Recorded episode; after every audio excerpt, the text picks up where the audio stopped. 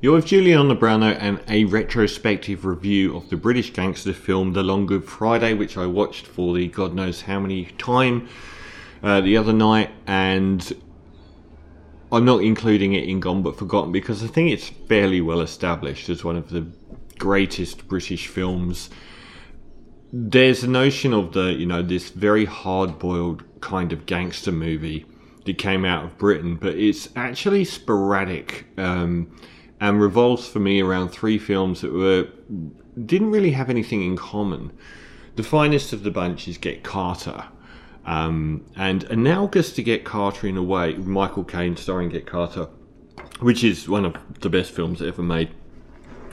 Um, at the start of the 70s, and alongside that performance, Nicolas Roeg's film Performance, starring Mick Jagger in it, of all people, um, was half a psychedelic trip and half a quite hard edged gangster film.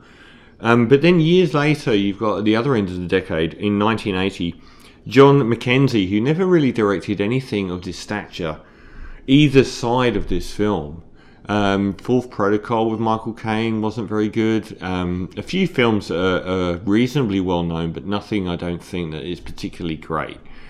Hit gold with The Long Good Friday, which made a star out of Bob Hoskins and Helen Mirren. Um, I'm not sure how many films she'd been in before this. I know she was in Excalibur around 1980, so maybe that did as well. but this is the epitome of hard edge gangster films, and it's it's kind of sad when you make a great piece of art that what it inspires can often be so bad or such a bad representation. Sorry, I'm doing lots of reviews today. Um, the fact that this film is credited with launch with no Long Good Friday, there's no Lock Stock, there's no Guy Ritchie, there's no Snatch, there's none of that kind of film. And I think that's really unfair because they are not films that have anything more than banter. They do not have such an incredibly complex and stylistic screenplay as this film does. Um, so we get a fascinating montage opening which shows what looks like money being delivered by gangsters and one of them in his I think maybe first film role uh, Derek Thompson um, delivering some money showing that he's very interested in a boy uh, another gangster man.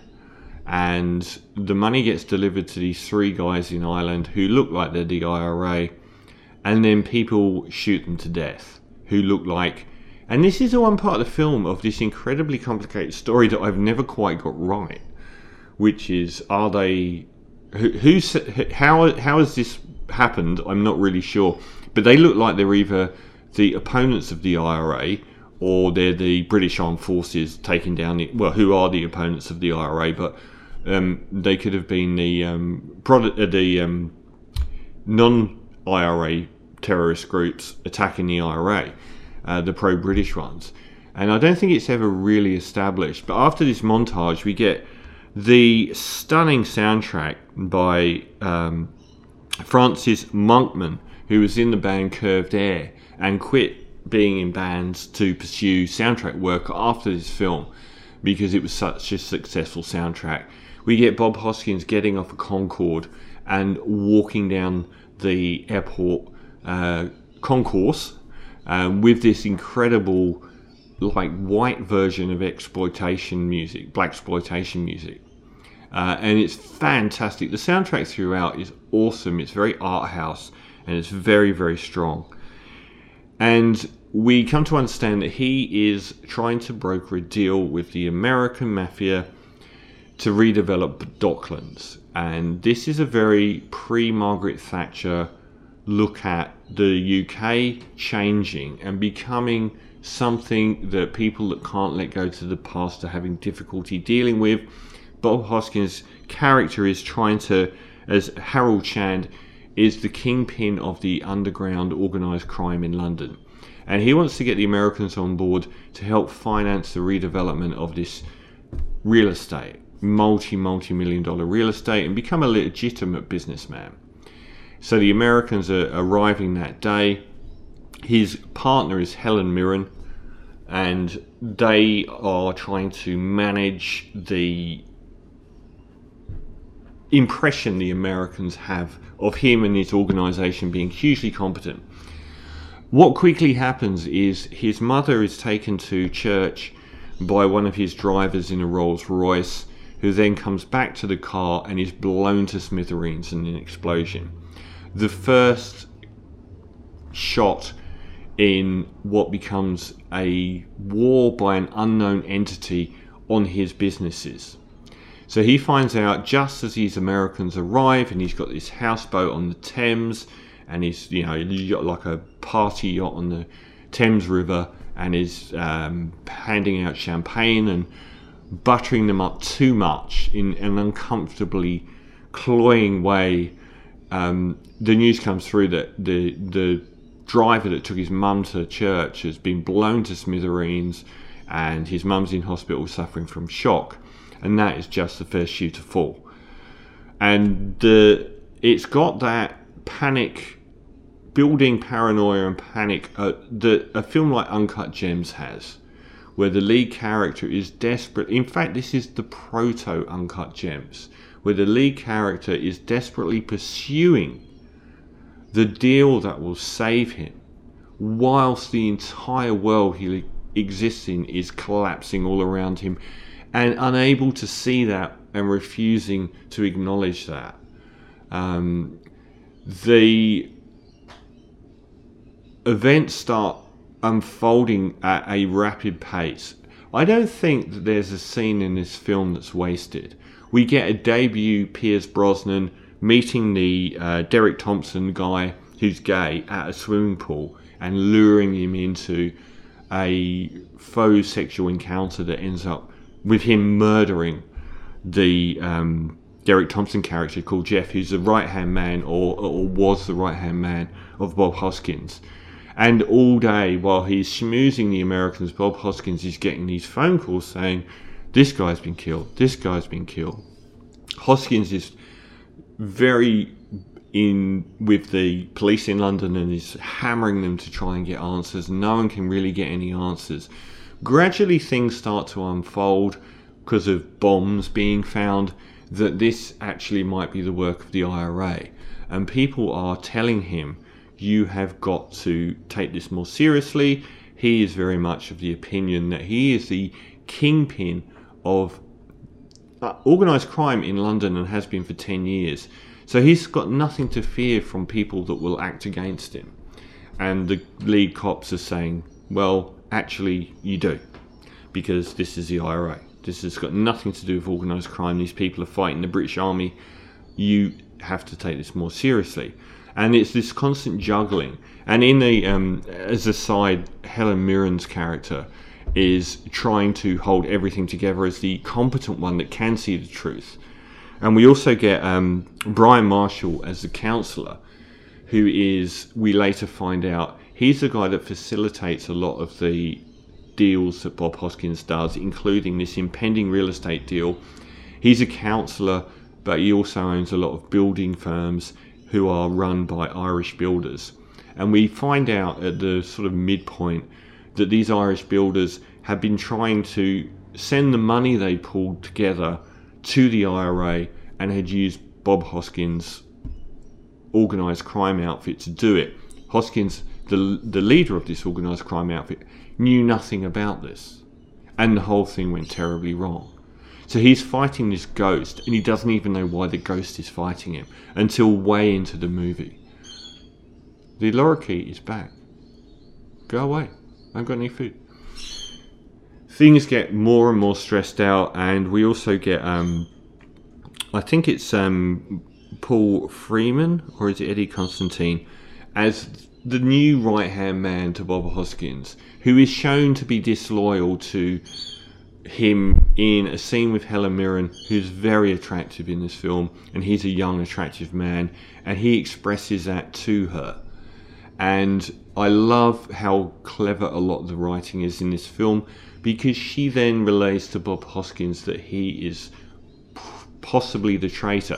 Not because she relays that he has tried it on with her, but because it triggers something in her that she remembers a scene before where uh, the counselor character had said something cryptic to this Colin. Uh, if it's Colin or if it's Charlie, I'm not 100% sure. Um, and said something cryptic. And she now realizes that her partner, Bob Hoskins, can't trust this guy because he's tried it on with her. And she actually says, you know, maybe you should be looking at this guy because it's got to be someone on our inside that knows what's going on. I'm looking at this lorikeet now.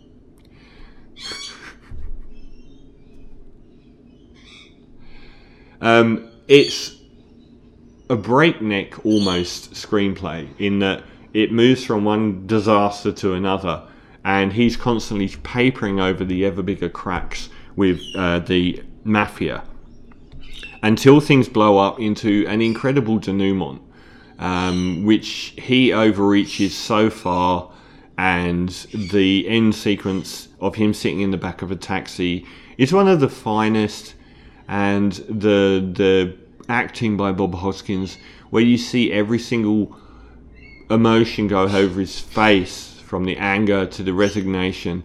It's an incredible sequence. Um, this film is a masterpiece. There is nothing in it that isn't perfect. Um, it is so convoluted in its screenplay that it's, it's actually quite difficult almost to fully grasp the range of what's going on, but in a way that relates to Bob Hoskins' character. He's a guy that cannot see beyond his own horizons. He cannot see that beyond those horizons, the horizons where he's been the king of his domain for a decade, that there are other much more powerful things at work that he can't fight, that he isn't powerful enough to fight, and he can't deal with it is he's like this absolutely combustible character who nevertheless shows empathy where it's due. His mourning of some of the people that die, the way that he responds to bullying Helen, Helen Mirren um, with a great deal of sadness when he snaps at her and she starts crying. He actually like wakes up. It's like, what the hell have I become? He's, it's an immortal performance from Hoskins, his finest hour and Helen Mirren is his equal. She is absolutely magnificent. Everyone in it is pitch perfect, but those two really do stand out. And I think the the the strongest element of the film is the themes. The themes about you know fading empire, about someone that's very powerful not realizing when the time has come. It's about it's fatalism. Um, you know, Aussie man, this sort of fatalism about how his empire could never fade into the sun, and that actually being destruction coming to his doorstep, um, and him not being able to deal with that. And also, it's also about the empire itself, the British Empire fading. There are lots of sequences in it where there's references made to the changing nature of England, where he goes to a street that's now largely populated by um, people from the Caribbean dis- diaspora and laments that there used to be only good families here. And another guy talks about how certain workers are on strike and how that wouldn't have worked in World War II when they were fighting the Nazis. And we get in, and there's all of these references to this changing white Britain about how it was so perfect and this new Britain. And it's all ironic because he's intertwined with the coming Thatcherite link with Europe.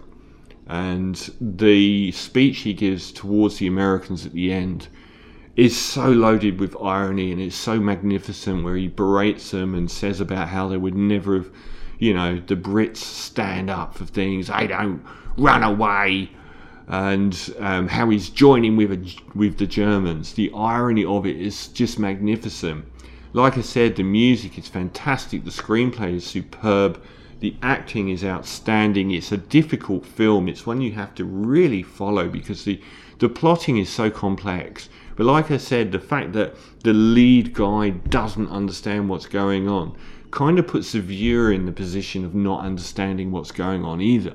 And I still don't completely get what happened at the start or why or what the motivations were. And I think in another context that would have been a failure. But when we're asked to spend the whole film with Bob and he himself doesn't fully grasp what's going on around him, it actually works by putting the viewer in that point of confusion. And the soundtrack is magnificent. Um, so every bit the equal of Get Carter. Um, two absolute outstanding performances from Helen Mirren and Bob Hoskins. And one of the greatest, I think, British films of all time. And not an easy watch. It's not, you know, it's not watching The Great Escape or something. This asks a lot of you. It asks you to pay attention. It asks you to consider the themes, the weightier themes that aren't overtly spoken about. Um, so I'm going to give. I keep wanting to go into Bob Hoskins and his voice in this, um, but I'm going to give The Long Good Friday a 10 out of 10.